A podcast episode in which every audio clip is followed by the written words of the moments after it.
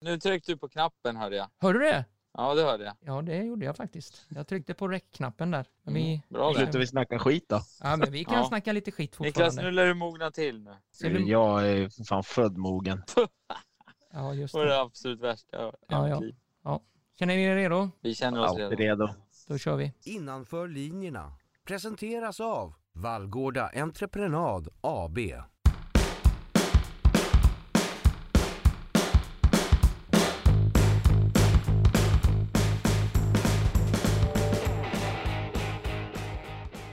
Jajamän, gingen är i fullo och igång och vi kör avsnitt nummer åtta innanför linjerna där vi snackar svensk damfotboll på elitnivå och eh, som eh, trogna vana jag har bredvid mig sidekickarna Fredrik och Niklas. Eh, ja, var befinner ni er någonstans just nu? Jag är hemma i Stockholm.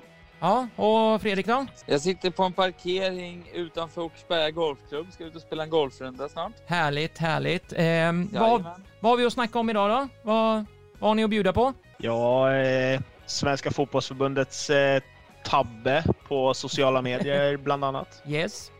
Fredrik, har du något att bjuda på då? Mm, jag brukar alltid komma på någonting, men det får vi se vad det blir. Ja, ja, okej. Ja, men då kör vi igång och låter gingen runda av och så börjar vi då. Podd nummer åtta ska spelas in. Ni lyssnare är mycket varmt välkomna.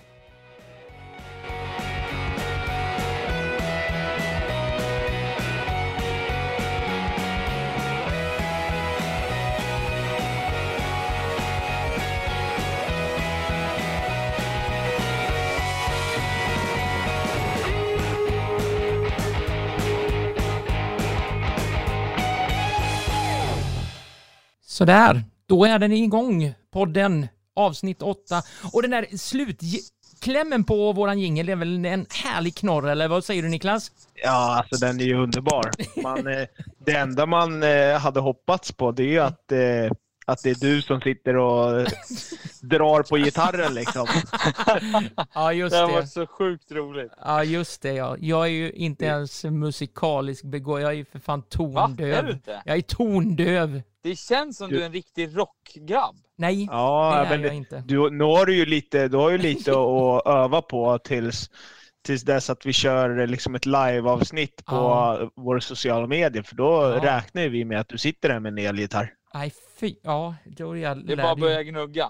Finns, finns det någon jag Det är kan du ringa? som är programledare, så det är du som bestämmer när det är dags. Finns, finns det någon jag kan ringa? Ja, men jag har någon där uppe i Vallentuna tror jag. Ralf Gyllenhammar ni vet. Eh, från Ja. Mustasch där. Han, han kanske kan hjälpa mig att lira lite gitarr. Ja, du Det gör han Ja. säkert.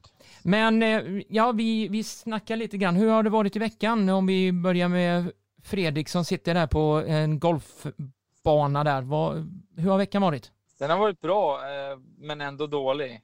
Vi hade vår första torsk i lördags, så att, eh, det, det var surt. Det kändes som att, hemskt sagt och kaxigt sagt, så är man inte riktigt van att förlora.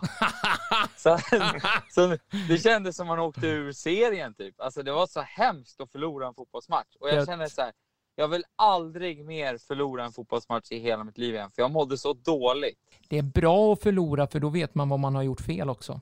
Ja, men ja, Ja. min chef sa förluster utvecklar. Ja. han har väl rätt i det. Men eh, nej, man kan utvecklas på andra sätt än att förlora fotbollsmatcher. Men herregud, det är bara att bita ihop och komma, bit i det sura äpplet och komma igen istället. Sluta deppa Ja, men vi har, ju, vi har ju två veckors uppehåll nu, Ja. så att det är bara ladda batterierna och ta lite semester nu. Åka till Gotland med sambon och Trevligt. bara vara, ladda batterierna och sen är det bara fullt ös, gå rent hela hösten. Niklas då, vad har du gjort denna veckan? Eh, Förutom då också varit med på den här dyngtorsken med 1-0.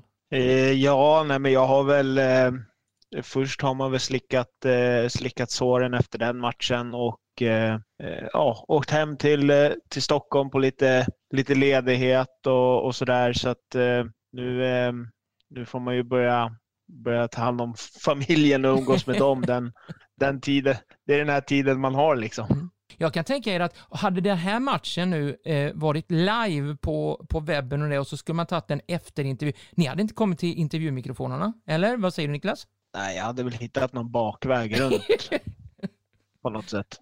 Fredrik då? Nej, Men... Nej, jag, jag, nej, alltså jag hade inte klarat av att ta en intervju direkt efter match. Det hade inte gått. Jag mådde så dåligt. Och det är liksom, jag hatar att förlora. Men hur, hur var spelet då? Hur var spelet där uppe? Om, om Niklas får prata lite.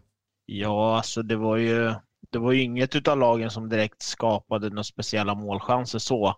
Det, deras mål kommer väl egentligen direkt efter en hörna som de eh, får, eh, får något skott på och sen styrs den lite på vägen och så går den in.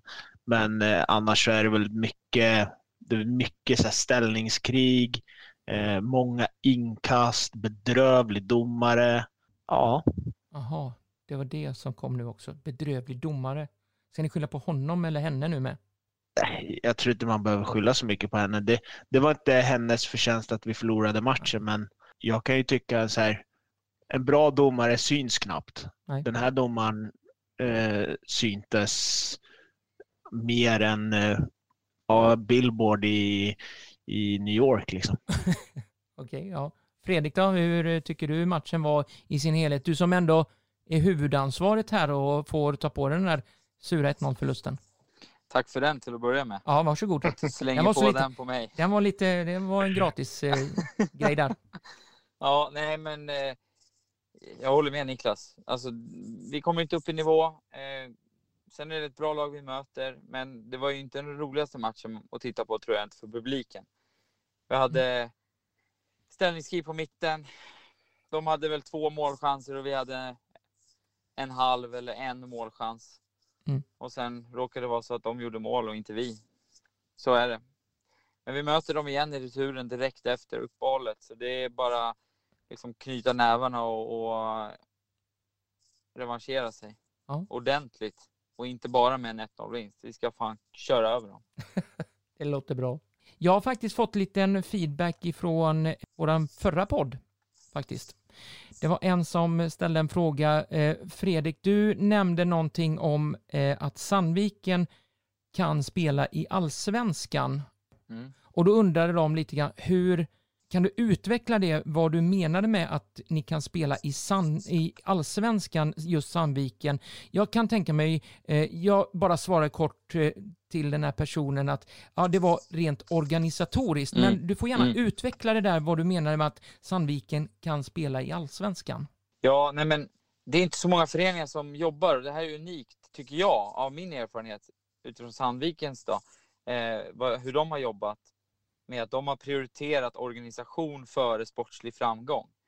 Vilket menas att det finns förutsättningar organisatoriskt. Man har en anställd klubbchef, man har en anställd kommunikatör som jobbar med hemsidor, som är på träningarna, filmar träningarna, filmar med intervjuer, eh, sköter hemsidan och allt sånt så att det inte är något konstigt kring kommunikationen. Du har en marknadsansvarig på heltidsanställd som jobbar med intäkter. Är det så att vi behöver käk innan en match? Vi åt till exempel vi åt eh, fruk- eh, lunch innan matchen mot GUSK eh, i lördags. Det fixar vår marknadschef och personal runt i föreningen. Så löser de så att vi får lunch utan problem. Det är inget tjafs. Alla de här grejerna, vi åker buss, en, alltså en tvådäckare, ledarna nere, spelarna uppe. Vi, vi har helplanstider när vi tränar. Vi har bra träningsförutsättningar med material, vi, med gymgrejer. Vi har ett litet gym vi har tillgång till. Vi har ledarrum, vi har konferensrum om vi vill ha genomgångar. Vi har omklädningsrum. Vi har materialrum där det är, liksom, det är schyssta grejer. Behöver vi nya saker, då får vi det. Vi har tillgång till fysioterapeut, vi har tillgång till fystränare och sådana saker som, som tyvärr är en bristvara i damfotbollen idag på division 1 och elitettanivå. Och allt det här, det är det jag menar med att Sandviken är redo för allsvenskan organisatoriskt. Nu är det det sportsliga som behöver öka för att vi ska ta oss till allsvenskan. Alltså, vi behöver få en tydlig spelidé. Vi behöver få en röd tråd. Vi behöver få lite större liksom, utväxling av vår ungdomsverksamhet. Och vi behöver få utveckling på våra spelare i dam eller få in bättre spelare för att ta oss till allsvenskan. Det är det jag menar med att klubben är redo för allsvenskan. Ekonomiskt också. Vi har möjlighet att värva in spelare om vi vill det. Men sen gäller det att spelare ska vilja komma för att det är division 1. Men om man vill vara med på en resa så är det Sandviken man ska gå till. Bra! Då fick vi ju det utrett också. Då fick eh, mm. den här personen svar på tal vad du menade med att ni är redo för uh, Obos damallsvenskan. Eh, yes. Vi gör så här då att vi trycker på den här knappen. Ni lyssnar på podden Innanför linjerna. Svensk damfotboll på elitnivå. Då var det en punkt här som Niklas, eh, vi hade ju lite sms-konversation och eh, du ville på lite grann eh, Svenska fotbollsförbundets plump på sociala medier, Niklas. Vad var det där? Vad hände? Vad är det som gäller där? Ja, nej, men det är ju att man har, har gått ut på sina sociala medier och höjt eh, Emil Forsberg som den eh, första eh, spelaren att göra fyra mål i, i ett EM för Sveriges landslag. Plumpen man gör är ju att man faktiskt har glömt bort att det finns en damfotbollsspelare som har gjort betydligt fler. Jaha. Och det blev ju väldiga skriverier. eh, och eh, i stort sett fullt kaos på sociala medier. Mm. Eh, vilket jag kan förstå. Mm.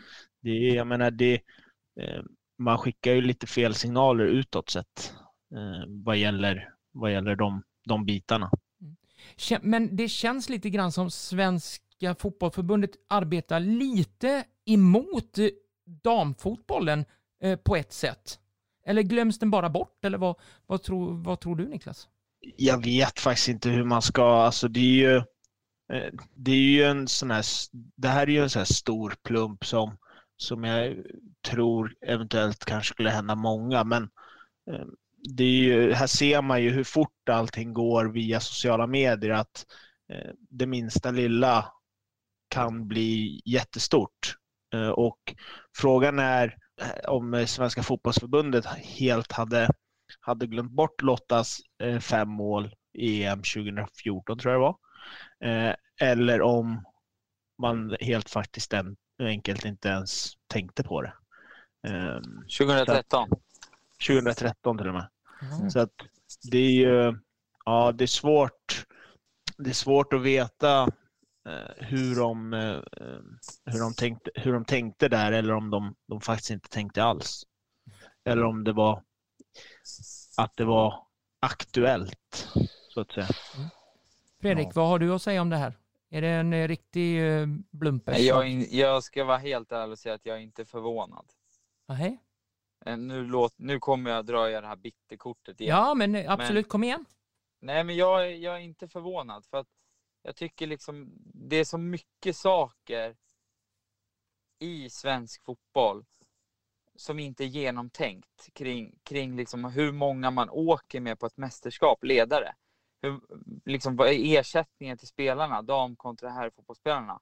Alltså det är så här, det är saker som om man vill trycka utåt att man är jämställd, vilket de säger och profilerar sig som, att de mm. jobbar för det.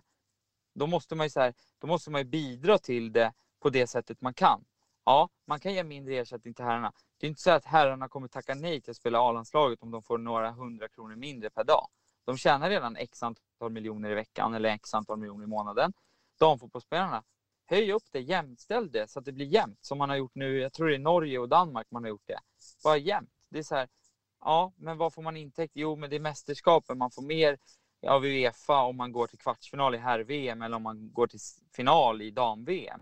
Jo, men svensk fotboll kan ju fortfarande finansieras på ett jämlikt sätt genom bidraget från regeringen eller vad man får bidraget från staten, RF, får man ju bidrag från. Mm. Då kan man jämställa det.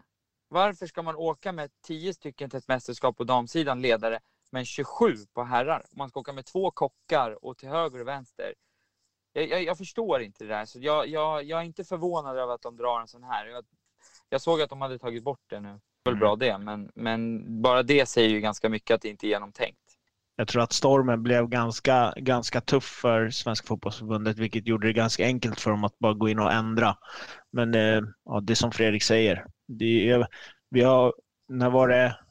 Det är väl ett x antal år sedan som eh, är det inte Lotta Schelin som fick en cykel och Anders Svensson fick en bil? Ja, var det inte Therese Sjögran? Therese Sjögran. Ja, Therese Sjögran. Ja. Hon, får en, hon får en cykel och eh, Svensson får en bil. Mm. Bara där så skickar man ju ett stort fuck you-finger liksom. Ja, men saken är den att bara sen dess har ju utvecklingen gått extremt snabbt framåt. Och det är så, det är så ursäkta att jag svär, det är så jävla mycket som har varit på tapeten den senaste, bara det senaste året. Kring allt ifrån metoo till, eller de senaste åren, metoo till eh, de här ersättningarna på damfotboll och det är mäns våld mot kvinnor. Det är allting som har varit så hett. Hur kan man missa att skriva herr fotbollsspelare? Det är det enda han hade, den kommunikatören, om det är en han eller hon, det vet jag inte, hade kunnat ändra. Skrivit herr innan, så hade det inte varit mm. något snack.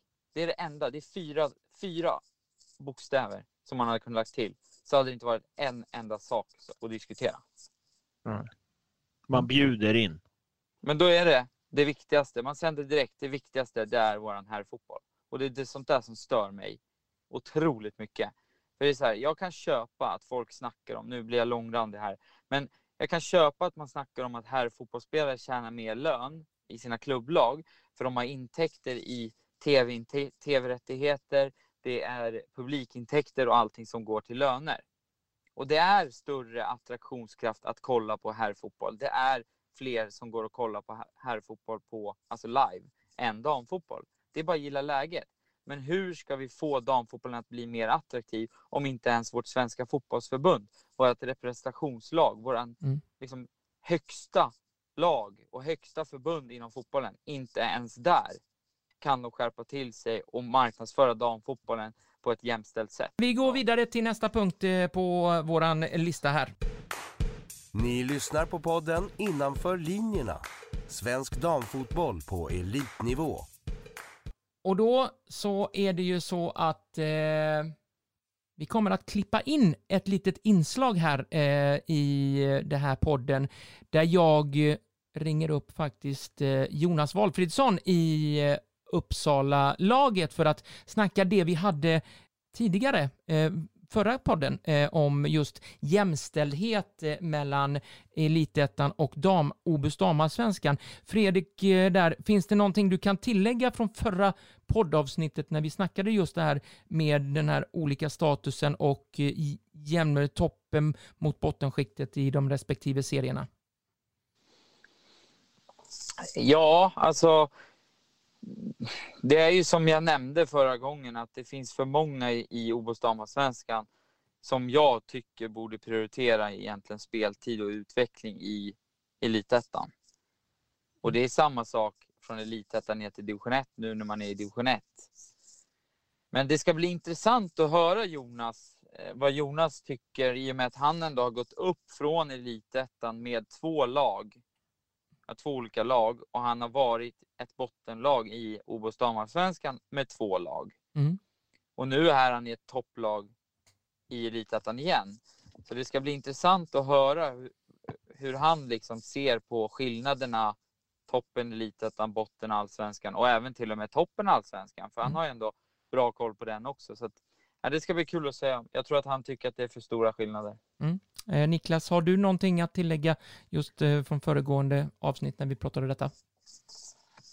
Eh, nej, inte mer än att det ska bli, bli intressant att se vad, eller intressant att höra om vad han, vad han eh, tycker de största, eh, de, de, största skillnaderna är från eh, att vara ett bottenlag till eller alltså ett bottenlag i allsvenskan till att vara ett topplag i elitettan. Vad är det som skiljer sig? Varför skiljer det sig? Och eh, vad kan man göra åt det? Mm. Alltså, jag tycker det är så jädra roligt ibland när, när Kenneth ställer en fråga till dig Niklas. Jaha? Har du något att tillägga? Nej. Och sen drar man ändå en förklaring. Ja, men det är väl bra. Han har, han har ändå en förklaring. Jag är svårlockad. Han. Det så jävla roligt. Ja, det, är, det, det är därför det är så otroligt skönt att vara en sportjournalist eller reporter, för man behöver bara säga eh, hur var det? Och så bara får man jättebra mm. svar. Ja. ja, det är bra det. Eh, ja, men precis. Eh, vi tar väl och gör så att det här får avrunda och så klipper vi in eh, Jonas, så jag hoppas att ni kan, ni lyssnare som lyssnar och eh, njuter av Jonas Walfridssons eh, kommentarer och när jag ställer hans frågor så ja, vi spända och se vad han säger om just det här med toppen och botten av OBOS kontra Elitettan. Hallå Jonas. Tjena Jonas, det var Kenneth här från podden Innanför linjerna. Tjena, tjena. Hur är läget? Det är bra tycker jag. Ja. Eh, ska vi prata fotboll? Vad hände i helgen som var? Om vi börjar. Ja, vad hände egentligen? Vad hände? Ja, Nej, alltså vi, eh, det är väl ingen hemlighet liksom egentligen, utan vi släpper in eh, vi ger bort två mål inom loppet av 22 minuter. Eh, vi har ju en, har ju en situation med en frispark som eh, vår målvakt missar bollen på och eh, de nickar in den där. Och det, Mm. det är väl svårt att liksom försvara sig och sen så tycker jag att vi har en igångsättning också. Och tyvärr så dödar det oss lite för mycket i första halvlek, Mm. eh, vilket gör att vi, eh, vi har svårt att reparera det eh, under första halvlek och sen i andra halvlek så ja, vi får 3-1 där och då känns det som att vi kan få ett momentum. Men Kalmar är bra eh, Mm. på att eh, få ner tempo och skapa mindre tid. Eh, och eh, i det läget så blir vi stressade igen och eh, hanterar inte det tillräckligt bra. Så nej, vi har lite att jobba på känns det som. Nu får vi med oss det 3-2 i slutet där, men det är alldeles för lite tid kvar för att vi ska få ett riktigt tryck på dem. Mm. Eh, det är ju inte därför du är med i, den här podd, i det här poddavsnittet, utan vi ska ju prata lite grann eh, vad vi har varit inne på, både jag, Fredrik och Niklas tidigare, skillnaden och statusen på elitettan kontra Obus damallsvenskan och skillnaden mellan toppen och botten, hur den ser ut i dagsläget.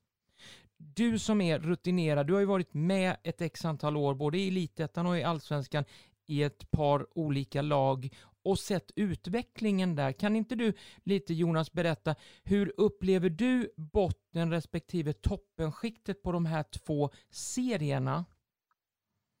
Eh, ja, eh, hur ska man säga? Jag tycker väl att om man börjar med Elitettan så, så tycker jag att eh, det finns ett par lag i Elitettan egentligen. Alltså den absolut största skillnaden är att nu har jag gått upp med både vad heter det, Kalmar och Uppsala som Mm. var första gången vi gick upp. Alltså det var ju första gången båda de här klubbarna var i damallsvenskan. Mm. Eh, och eh, det jag tror att man var, har, den erfarenheten jag har är att man kanske inte riktigt är medveten om allting som man behöver leverera eh, runt omkring.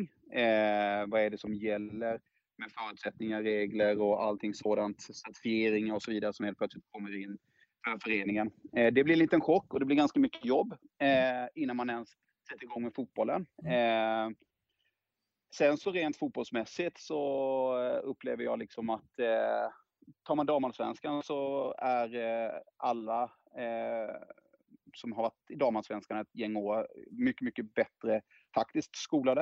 Eh, är väldigt mycket mer flexibla i sin utbildning som har gått vägen genom damallsvenska klubbar. Eh, de är också oftast lite mer fysiskt och tekniskt bättre. Eh, för det är en högre tempo i deras träning och allting sådant. Eh, så det tycker väl jag, och det blir väl en jättestor skillnad ifall man då jämför med Rosengård, Göteborg, eller Häcken nu och eh, Kopparberg förra året. Och tittar man då på oss i Uppsala så kände jag väl att det var, det var saker och ting som vi, vi låg klart efter i. Eh, tittar man på vad heter det, Elitettan så tycker jag att förutsättningarna är, det är jätte, jättestor skillnad. Eh, på hur, hur, hur mycket man kan träna, vilka tider kan man träna. Eh, och givetvis så är det ju lag som Umeå, Kalmar, Uppsala eh, som har varit i damallsvenskan som vet lite men har fått med sig erfarenheten därifrån. Vet hur mycket kanske du behöver träna, hur mycket du behöver satsa, hur mycket tid du behöver lägga ner på det. Och det tror jag är en, jämför man det med en klubb som då som kommer underifrån, uppifrån division 1 och uppåt så är det, tror jag inte alls att de bitarna har man, har man det, utan man jobbar fullt där. Jag tror inte att alla mina spelare liksom i Uppsala idag liksom jobbar inte 100 procent liksom, utan att de måste liksom eh, jobba kanske 70-75 procent. Vissa jobbar 100 men man tar ner på det lite för att man vet att den satsningen måste göras i form av träning och allting sådant. Eh, så där tror jag det ligger, ligger skillnad i, alltså erfarenhetsmässigt, av att ha varit med ett år i damallsvenskan. Känner, känner du nu, med tanke på den tabellplacering ni ligger i just Uppsala, att ni kan ta klivet upp och ni vet verkligen vad som gäller när ni väl är uppe i Obus damallsvenskan? Ja, och framförallt så tror jag att det som är, är liksom att spelarna vet det. Eh, nu var de här spelarna med ett år när, vi var, när det var ett coronaår. Det var otroligt intensivt med matcher. Eh, men man vet lite mer och det, kan man, det tycker jag man känner igen väldigt, väldigt mycket från de spelarna som jag har idag som var med förra året har med sig den erfarenheten och vet vad som krävs lite. Och kan, de säger ju på träningarna, men vi måste upp i träningsnivå, Alltså den här, vi ska fortfarande träna som vi gjorde förra året.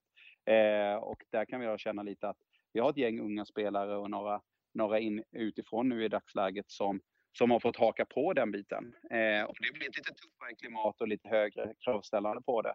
Eh, men jag tycker att de har vuxit in i det på ett bra sätt, de nya nu inför i år för oss då. Mm. Men det är otroligt ovärderligt för oss att ha de spelarna med den rutinen från förra året. Mm. Eh, det är otroligt viktigt för oss. Mm.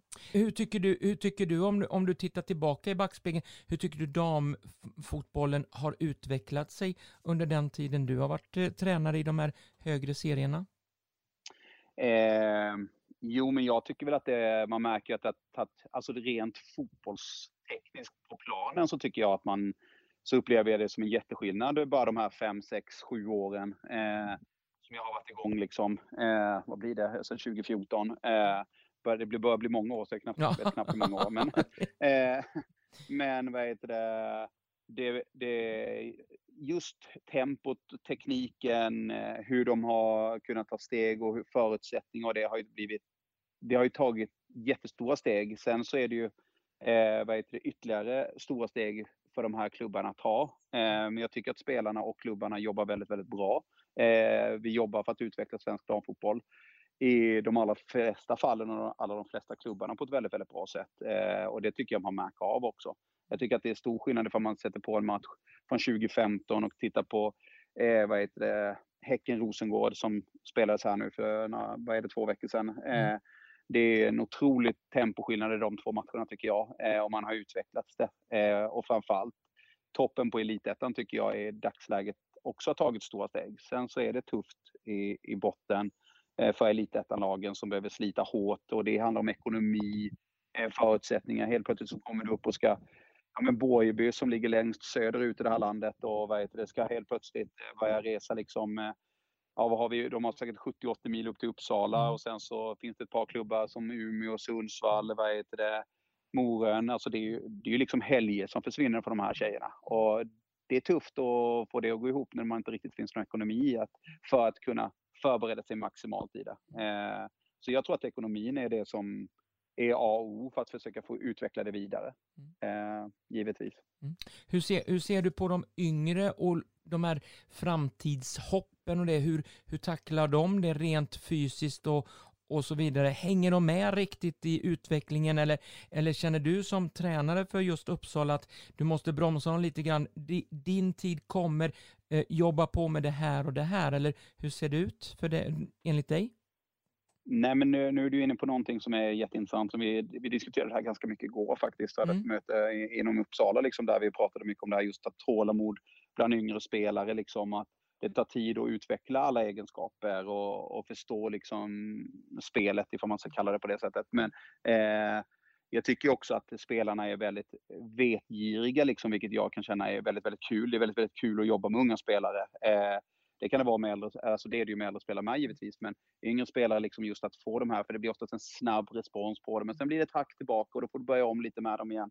Eh, så att du hela tiden jobbar, jobbar på ett sätt med dem så att, så att de hänger med i sin egen utveckling så att deras eh, självbild blir så sannenlig som möjligt så att de liksom inte får, trillar dit och liksom tror att ja, men det här kommer gå lätt, det kommer bra. För att det är tyvärr så att vissa spelare har en jätteutveckling under en tre månaders period och sen så tyvärr så tappar man av det lite för man tappar lite form och då är det lite självförtroende. Så det gäller hela tiden att vara närvarande och försöka fånga upp dem så mycket som möjligt. Mm. Eh, sen tycker jag att Uppsala har haft en otroligt bra eh, verksamhet. Vi ligger på cirka 50 procent i vår A-trupp i dagsläget som är från Uppland och närvaron där och vi har en bra fungerande uttrupp också så att det är det tycker jag är kul och det, det tycker jag också att många många klubbar börjar bli mer noggranna på. Vissa klubbar kanske inte jobbar lika tydligt med det, men det blir viktigare och viktigare och vi inser det också mm. eh, i svensk damfotboll. Mm. Hur, hur, hur, tycker du att tränaren i det här skedet, för det här året tycker jag i alla fall att tränarna får väldigt mycket skit och sen blir det sparken. Nu kanske inte elitettan har varit så hårt drabbad, men, men vi ser det bland annat på herr damfotbollen att här sparkar man tränare hej vilt. Hur, hur upplever du det inom damfotbollen? Att får tränarna mer tid på sig att jobba med gruppen och, och så vidare för att ta de här framstegen?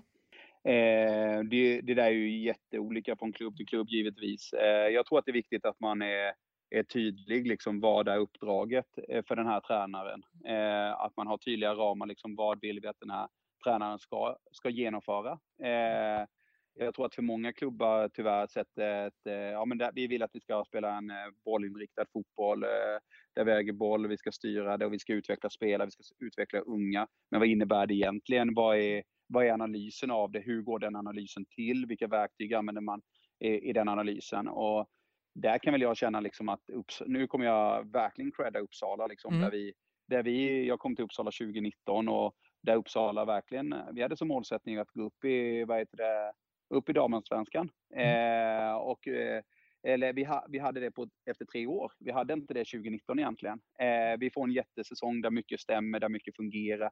Spelare utvecklas åt rätt håll och laget tillsammans. Så ta steget upp. Eh, och eh, första gången, första året man är uppe.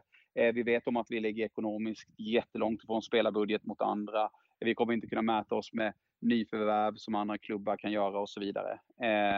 Men vi hade fortfarande den här långsiktiga vad heter det, planen tillsammans, både Uppsala och jag. Så att, vad heter det, vi fick utveckla det. Eh, vi lärde oss jättemycket 2020 och vi åkte ur. Det är jättelätt att sparka mig i det läget och säga att ja, men vi behöver en ny tränare, vi behöver göra det här. Mm. Men vi har hela tiden liksom kunnat utvärdera och ha en nära dialog kring att vad är det vi har utvecklat och hur har vi utvecklat de mm. grejerna? Och där har väl vi känt att vi har, vi har en samsyn och att det har gått åt rätt håll hela tiden. Vi åker ur, men vi tar inte bort all den erfarenheten utan vi bibehåller så mycket spelare som möjligt. Styrelsemedlemmar är kvar, tränare är kvar, ledare.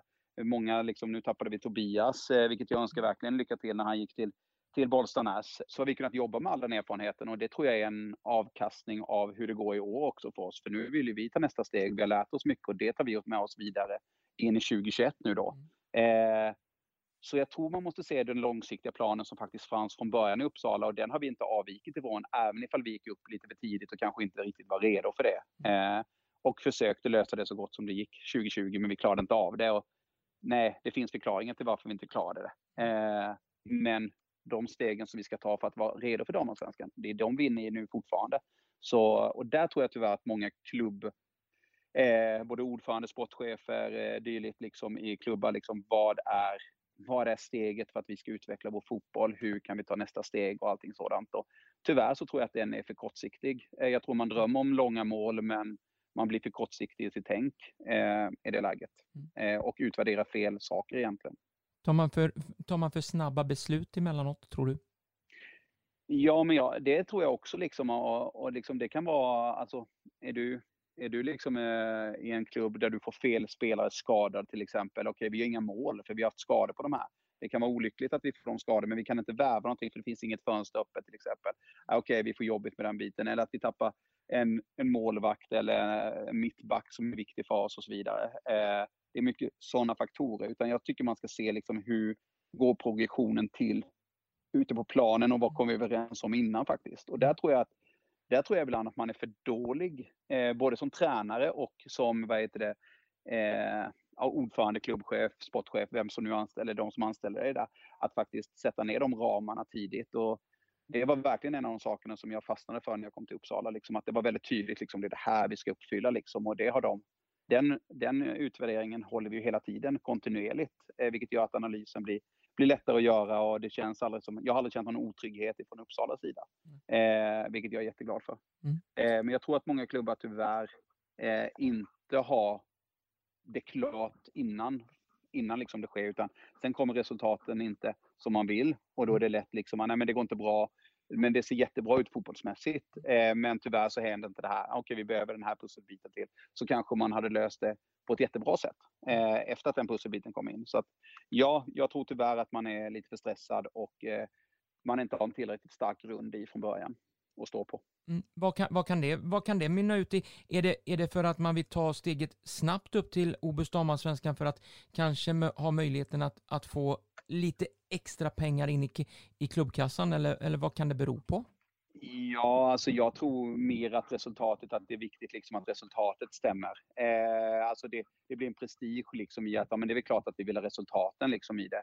Eh, man mäter det liksom utifrån de här tre poängen eller tabellplaceringen i det här läget istället för att faktiskt se grunden man, man jobbar i. Eh, ja, vad heter det? Det finns ju klubbar liksom som man, man pratar med där man känner verkligen liksom att de, de jobbar med sin fotboll och man utvecklar den. Man ser att den utvecklingen går åt rätt håll. Eh, och men det som jag säger också lite innan, jag tror det gäller att ha lite tålamod och vara tydlig i att, och framförallt hela tiden analysera varför har det inte blivit så som vi vill? Varför får vi inte resultaten? Eh, utifrån vad det är. Men finns det förklaringar till att, det, kan vi göra någon små förändring och så vidare? Eh, jag har kanske lite svårt för det här när en tränare blir anställd i första januari och sen så ska du göra någonting och sen går du innan du ens haft ett sommarfönster. Du kan inte förändra din trupp på något sätt. Du sitter med din trupp, oftast är du ny.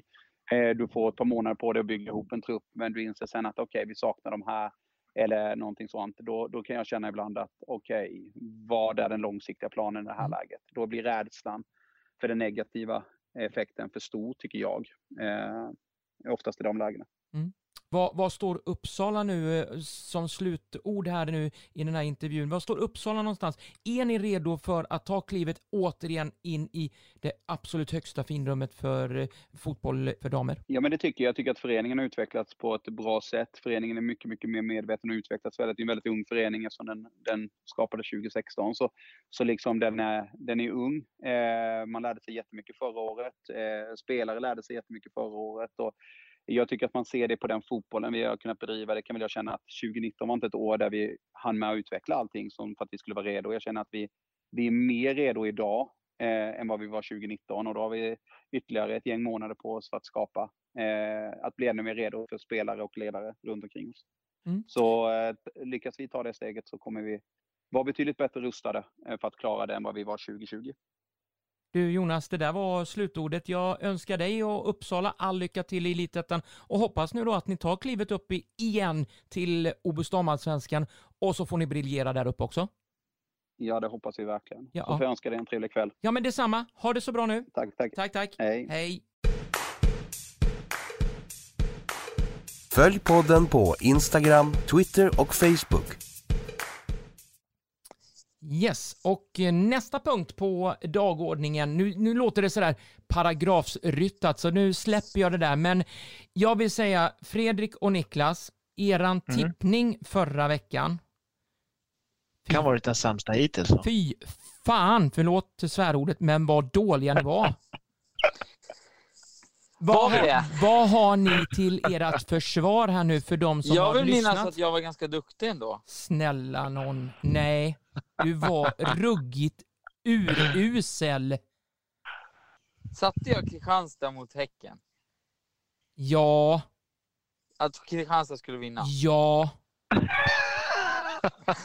det, där hade jag fel på. Hur Och så blev det 6-2 till Häcken. Hur där är det möjligt? Ja. Jag ber om ursäkt till alla Häcken-spelare och Häcken-fans. Ja, det måste du faktiskt göra, för det, det där det, det, är oförlåtligt. Och de som nu verkligen har trott på er här nu att ja, men de har faktiskt gått stegvis bättre och bättre i tippningen och, och vi, där. Så, nej, ni, ni är bedrövliga nu. nu, nu ja, det... men till mitt försvar nej, så hade inte, jo, till mitt försvar Aha. så hade inte OS-truppen tagits ut än. Nej men, ja okej. Okay. När vi spelade in och Kaneryd var ju den som var helt dominant den matchen. Så att hon, hon hade ju fått lite tändvätska. Jaha alltid ständigt dessa bortförklaringar från Fredrik. Jag vet inte var, varför. Varje men, gång. Ja, Varje gång. Nej, det är ingen bortförklaring. Det är bara en förklaring till varför jag tippade Kristianstad. Jaha du. Jag har ju, jag har ju, kommit, jag har ju fått se hans eh, skrivhäfte som heter Bortförklaringar att rädda, att rädda situationen. Aha. Alltså, den är ju stor. Det är ju, Nej, men det är, ju, det är lika, det är lika tjock som Bibeln ungefär. Du är ju jordens största mytoman. Ja men shit. Fredrik, den där måste vi ju se Fredrik. Hur man, hur man förklarar bort sig på bästa sätt med Fredrik Andersson. Ärlighet, ärlighet. Ja, just det, det var jag. Ärligheten varar längst.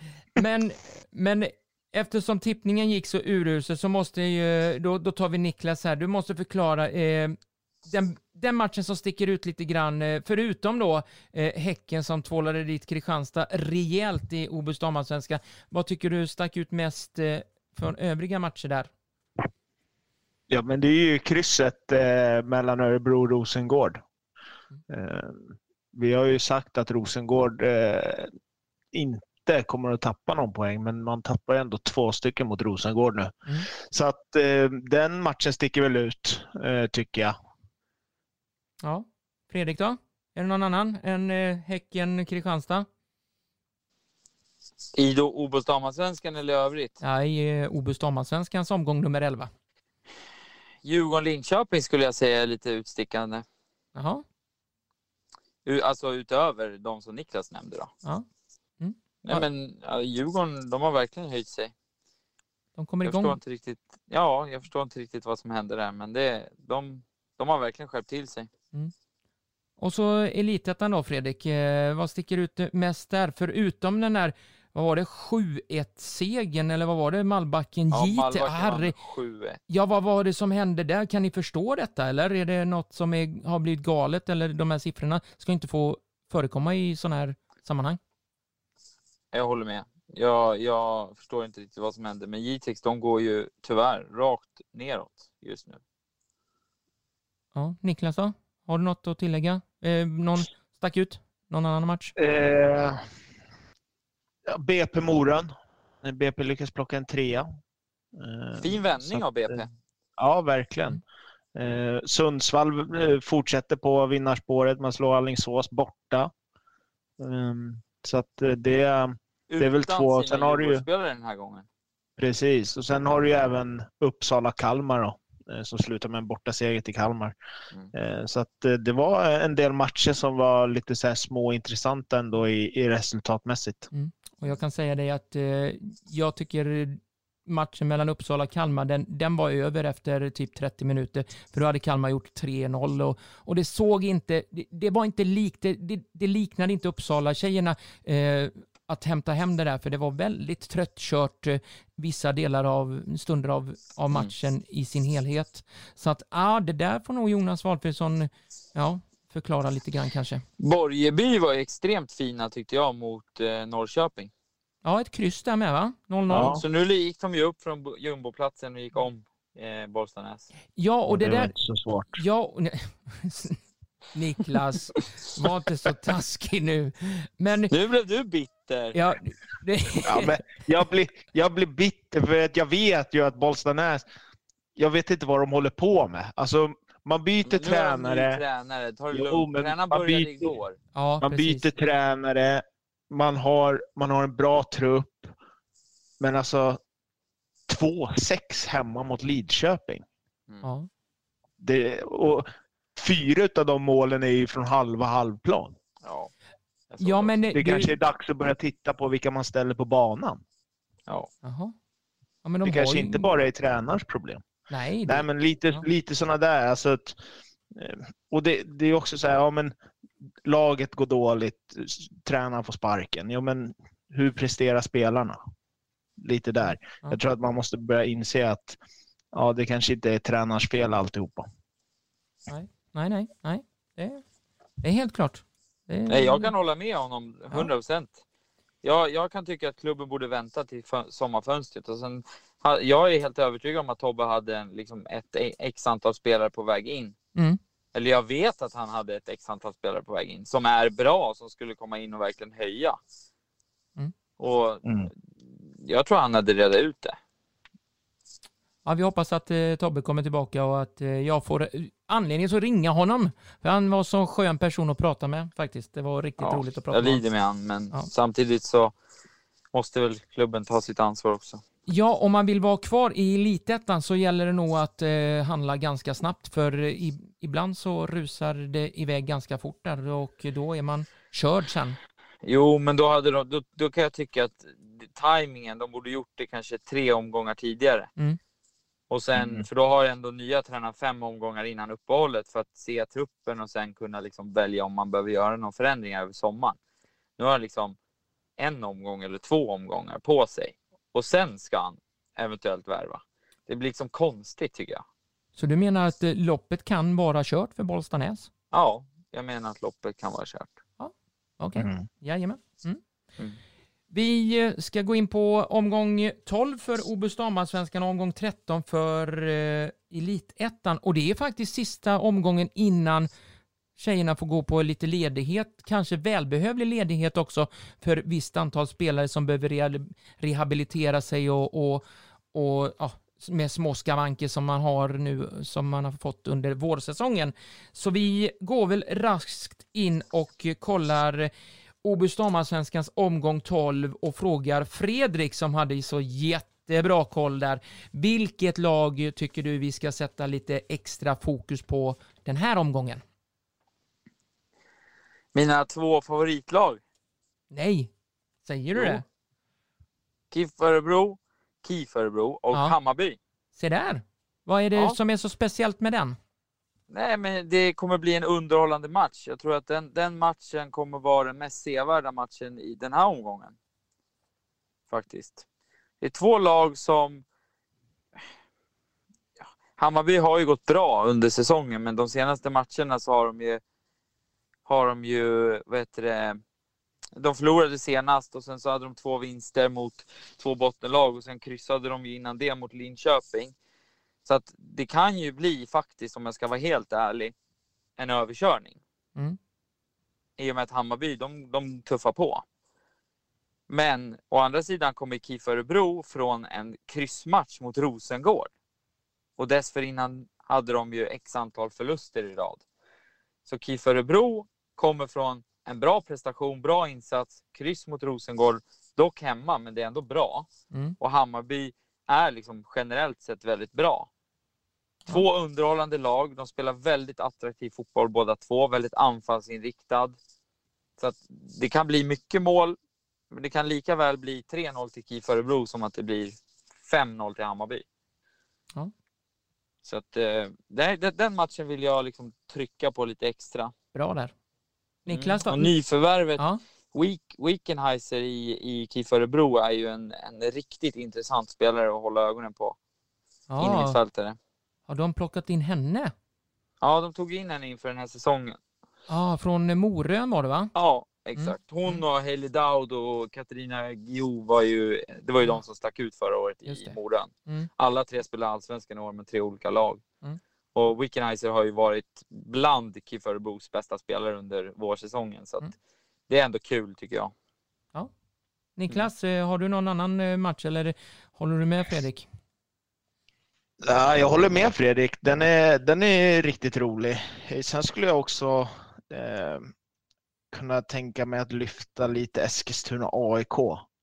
Det är ju, Eskilstuna har ju hittat formen efter en svag inledning. Nu har, nu har man ändå plockat tre raka vinster. Man har hållit nollan i, i de tre senaste matcherna. Eh, Man har gjort sex mål framåt, släppt in två bakåt och så möter man AIK som är, jag vet inte, rakt under isen. Alltså de presterar, presterar ingenting. Man har släppt in 25 mål på fem matcher och gjort två.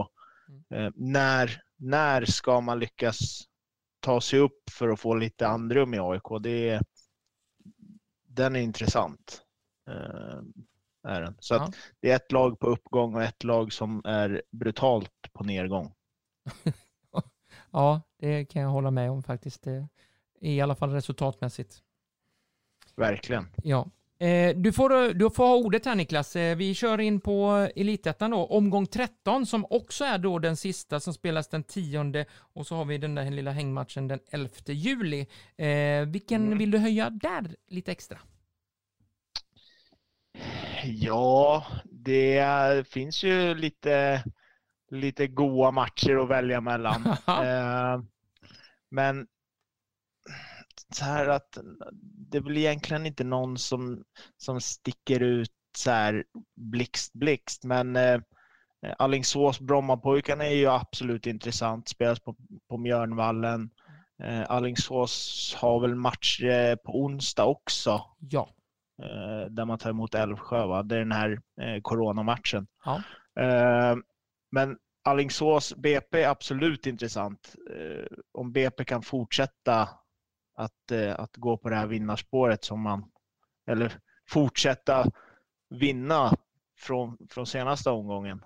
Eh, och om Alingsås studsa studsar tillbaks. Nu har ju de en match däremellan, men om de lyckas studsa tillbaks från förlusten mot Sundsvall.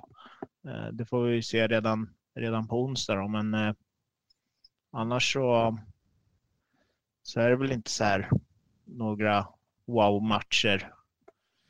Nej. Fre- Fredrik, eh, vad tycker du? Jag har somnat här. Nej, Ja, jag det, det lär du ha gjort. Det tog ett jädra tag innan du svarade. jag sku... Ja, precis. Jag skulle säga Älvsjö-Bollstanäs är det mest intressanta. Bollstanäs ny tränare, har fått jobba hårt. Älvsjö kommer från en sån här engelsk vecka där de har tre matcher på en vecka. Ja. Så att eh, jag, eh, jag skulle säga att den matchen blir mest intressant att titta på. Mm. Sen säger, jag är- inte, sen säger jag inte att, att den kommer bli jämn eller något sånt. Men den blir Nej. nog intressant att titta på. Det är, det är en spiketta. Frågan är ju bara hur mycket. Du säger så alltså? Du är, självsä- Alltså är, du är är nya självsäker. tränaren smart så parkerar han bussen. Ja. Ja, man, det, man kan, ju, kan ju anta det. Det gäller ju att plocka poäng. ganska svårt att Ja. göra mål. Ja. Jag säger att Ja, det det är lutar åt en att- kryssmatch. Det är inte att man har sprudlat in, in mål eh, i något av lagen. Nej. Nej, så är det. Just det, då får vi höja den där då. Eh, Älvsjö, AIK mot Bollstanäs, Alingsås eh, mot mot Brommapojkar, eller BP ska vi säga, det vill de kalla sig nu i Elitettan och vi höjer i Obus Damallsvenskans omgång 12 eh, KIF Örebro mot Hammarby samt lite grann Eskilstuna United mot AIK. Och eh, grabbar, vi kör det här nu. Innanför linjerna. Podden som uppmärksammar svensk damfotboll på elitnivå. Och då har vi kommit till den här agendan där det är tippning på eh, repertoaren och jag vet inte om jag ska låta er tippa någonting mer men ja, låt gå för denna gången men nu får ni baske mig daska upp er och, och tippa bra här nu då eh, inför eh, ja, när det går, valkas semester för tjejerna. Jag är ju på känn att jag kommer att sätta en drömrad nu. Ja, nu kommer han med det där så är det två nu, rätt. typ. du har för mycket självförtroende kompis. Du måste lägga ner. Ja. ja, jag tycker det, det är härligt med självförtroende, absolut. Nej, det är Jo, ocharmigt. nej. Ja, just. Hej, okej. Ja, men då, då kör vi Niklas. Vi börjar med Niklas eh, och så tar vi Obus damallsvenskan eh, där. Eh, segrare mellan Linköping och Häcken. Häcken. Fredrik då? Ja, Häcken. Vittsjö mot Kristianstad. Kör vi Niklas igen? Kristianstad. En, ja, och Fredrik? Eh, Vittsjö. Och så har vi då en liten höjdarmatchen där. Eskilstuna mot AIK. Vi kör Fredrik denna gången. Eskilstuna. Niklas? Eskilstuna. Och så har vi Djurgården-Piteå. Eh, Fredrik? Ja, det där Djurgården. Djurgården. Niklas då? Djurgården. KIF Örebro mot Hammarby och Fredrik, du får ju säga den då eftersom du höjde den till skyarna. Hammarby. Niklas? Hammarby. Nej, jag ändrar mig. Men vad ska du ändra dig för? Jaha? Jo, jag ändrar Ja, mig. ja. Kryssa och skriv eh, KIF Örebro. Jag kryssar och skriver en etta istället. Ja, Ja, jag trycker ut och så en etta för Fredrik. Eh, Rosengård mot Växjö, Niklas. Rosengård. Här är den etta. Och Niklas, eller Fredrik? ja Fredrik heter jag. Ja, Rosengård, tack. Jag sätter en etta, Nu Fredrik. kan jag säga att Växjö kommer börja värva. Jag har redan fått inside och jag har redan sett att de har börjat. Bra där. Bra, Jag har sagt det hela insight. tiden. Ja, det är härligt. Det är bra. Mm. Vi, Ja, det är dags nu. det, det, det, det har vi väntat länge på. De värvar ett kontrakt. Ja. ja. Omgång 13, Elitettan. Vi börjar med Niklas som höjde lite Allingsås mot BP. BP. kör vi en tvåa. Och Fredrik? Eh, Marcello kommer ju bli ledsen på mig om jag Ja. tippar Alingsås, men jag säger Alingsås. Då kör vi en etta på den. Förlåt Marcello. Norrköping mot Malbacken, Fredrik. Eh, Malbacken. Niklas. Malbacken. Lidköping-Umeå. En svår match faktiskt eh, här att tippa, men Niklas, vad säger du? Eh, Umeå. Jaha, det var inte så jävla svårt för dig. Nej. Fredrik då? Nej. Umeå. Morön-Borgeby. Vadå, tror du Lidköping eller? Va? Ja, de, Du lät de så har... jädra säker på att du... Säkert, jag, jag, säger ingenting. det är ni som tippar. Morön mot Borgeby. Niklas. Moren. Morön. Fredrik. Morön. Nu kommer du få, nu kommer du få, vad heter hon, eh, eh, Månsson på dig. Ja, det blir Ja, bra det- ja akta dig nu. Eh, Jitex Uppsala, Fredrik. Eh, Uppsala, 100 procent. Ja. Det kommer bli mål, målkavalkad. där. Ja, okej. Niklas då? Uppsala. Och så Älvsjö Bollstanäs, Fredrik, du som ville, ja, trodde det var en riktigt rolig match Nej, att men titta jag på. tror Eller, att det blir en tråkig 0-0 match. Men Jaha. jag får ju aldrig tippa kryss, för Ja, att jag jag hatar kryss. Jag säger kryss, om du vill. Ja, säg kryss. F- Mitt första kryss. Ska Ja. vi se om jag sätter det. Okej, ja. Niklas då? Spiketta. Etta spik där. Ja. Kalmar mot Sundsvall, eh, Niklas. Eh, ja, det här är ju frågan. Man vet ju aldrig vad om Sundsvall lånar in en del Djurgårdsspelare, men Nej, jag säger ändå Kalmar. du säger Kalmar. Fredrik då? Mm. Eh, Kalmar. Bra. Då har vi fått en bra... långt ä där. Ja, ett, eh, det blir bra. Eh, vi har fått era tippningar eh, och vi har, nu säger jag de där äna också. Så att, Ja. ja, fast, Jag kände det också. Ja. Hennes började direkt med eh, Jo men det, är- det är ju så, man måste ju eh. tänka efter lite grann vad man säger här, annars så blir det ju ut på sociala medier direkt. Det Ja, går ju inte för hacken. Men eh, ja, så är det. Eh, tippning på tapeten har varit, vi sträcker ett streck över det och eh, sätter det här på agendan. Följ podden på Instagram, Twitter och Facebook.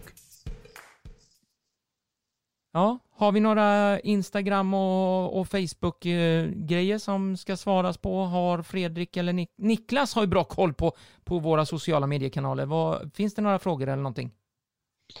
Nej, det är dåligt med frågor, så att där får ni gärna vara lite mer aktiva eh, vad gäller eh, frågeställningen. Vi hade ju en frågeställning ute nu eh, om vem vi tror, eller vem tittarna tror blir, eh, blir eh, utsett till veckans spelare, Mm. eller till månadens spelare. Och eh, det var absolut flest röster på Henna Honkanen. Ja, det är klart att det blir. Henna Mm. är ju riktigt bra. Hallå, det blev väl Marika? Marika Bergman det- Lundin, menar du det? Ja. Blev det Ja, så? jag vet inte om det är klart. Jag för mig jag har sett det, att det blev Marika Bergman Lundin som blev årets månadens spelare. Ja, kanske det. Men ja, hon har ju inte gjort så där jättemycket mål, men hon har varit Nej, enormt Kenneth, duktig. Ja, Kenneth, hon har varit duktig. Cannavaro vann Ballon d'Or. Ja, Han är mittback. Var Ja. mittback. ja. Men vart eh, har det ens kommit ut än? Ja, jag, jag, Eh, jag, jag vet mig inte. frågan. Nej, För till- de la, de la ut eh, eh, de som är nominerade för ungefär en dag sedan. ja, se Ja, där. det kanske var så. Så Det är väl jag inte som är riktigt lite ute. för... Jag har ett sjätte sinne. Du har det. Okej. Ja, Kan, du ta därför. ett, kan du ta ett sjätte sinne för tippning då också, eller? Nej. Eh, vi Oh. hoppas det. Shots fired. Take it easy man. ja. ja. Nej, men sen har vi också eh, omröstningar för eh, Obos damallsvenskan också. Ja, vad är det då? Vilka är det Ja, är det inte tre, eh, var det inte tre Rosengårdsspelare va? Jo, det var det ju. Olivia Skog. Vem var det mer? Kan... kan Kanobi. Glå, Glådis Ja, och så en till. Kakko och Jelena Kankovic. Kankovic var det ja. Så ja. Så att eh, pengarna går till Rosengård. Frågan är bara vem som får dem. Ja. Hoppas på Kankovic. Ja. Olivia Skog Nej, men så att, eh, Mm, mer frågor in på Ja. våra sociala medier. det tycker vi. Eh, som, eh, kom gärna med tips vad, vad ni vill att vi lyfter upp i, eh, i de kommande avsnitten också. Eh, så, att, eh, så att ni får vara med och bestämma. Bra. Och känn er inte fega, för vi kan prata om nästan vad som helst. Ja, vi, vi kan väl prata om precis vad som helst. Vi har inget filter. Ja, men Nej, säg inte så. Varför vad det? som helst. Så Ja. kommer någon med något extremt sjukt. Nej, Ja, nej, nästan okej. vad som helst. Nästa. Ja, det ska röra sig om... Allt inom fotboll. Ja, och dam, damfotboll då. Fotboll Ja. för damer ska det vara. Mm. Vet du Vi har vad? inget filter. Nej, vi har inget Nej. filter när det gäller... eh, Vi, vi om- kanske ska skriva, ändra om vår slogan. Damfotboll på elitnivå utan filter. Ja, kanske är mycket möjligt. Ja. Ja, Vi skickar kängor till höger och vänster vi. ja, ja, exakt. precis. Vet ni vad? Vet vi vad, vet vi vad vi har nästa vecka då? Vet ni det? Berätta. Låt mig höra. Ja, det är så att vi ska runda av vårsäsongen genom att bjuda in en gäst och vi tre ska samlas i Stockholmsområdet för att göra podd, inspelning av podden tillsammans. Och vi bjuder in en gäst via telefon och det är inte mindre än Johan Rydén, eh, Borås Tidnings eh, journalist, sportjournalist och, som har en blogg om eh, damfotboll eh, på internet. Så att han har jag bjudit in eh, så att vi spelar in den innan sommaruppehållet och då ska vi vaska fram lite, ja, vilka som har varit överraskningar, vilka som har, vi vill se mer av under hösten och dylikt och det, vilka tränare som kanske får sparken utöver de som har fått det och vilka som behöver värva nya spelare och så vidare. Så det är vad vi har att se fram emot i nästa podd som blir nummer nio. Vad säger ni om det? Låter ju Det helt låter, utmärkt. ja, det låter hur bra som helst. Kan man inte se till... Ska han vara med på hela podden då? Ja, eller? det får han vara. Absolut. Nej men du, det är ju en dröm. Ja, det ska Ja, vi det se till. perfekt. Yes. Så det är vad vi har. Det är vad vi har att se fram emot. Så jag säger bara grabbar, på återseende och tack så länge. Tackar, tackar. Tackar, Jag ska gå ut och tackar. göra en bio nu. Japp, ha det Det bra. kommer aldrig att ske. Hej! Hej Ha det hej. bra.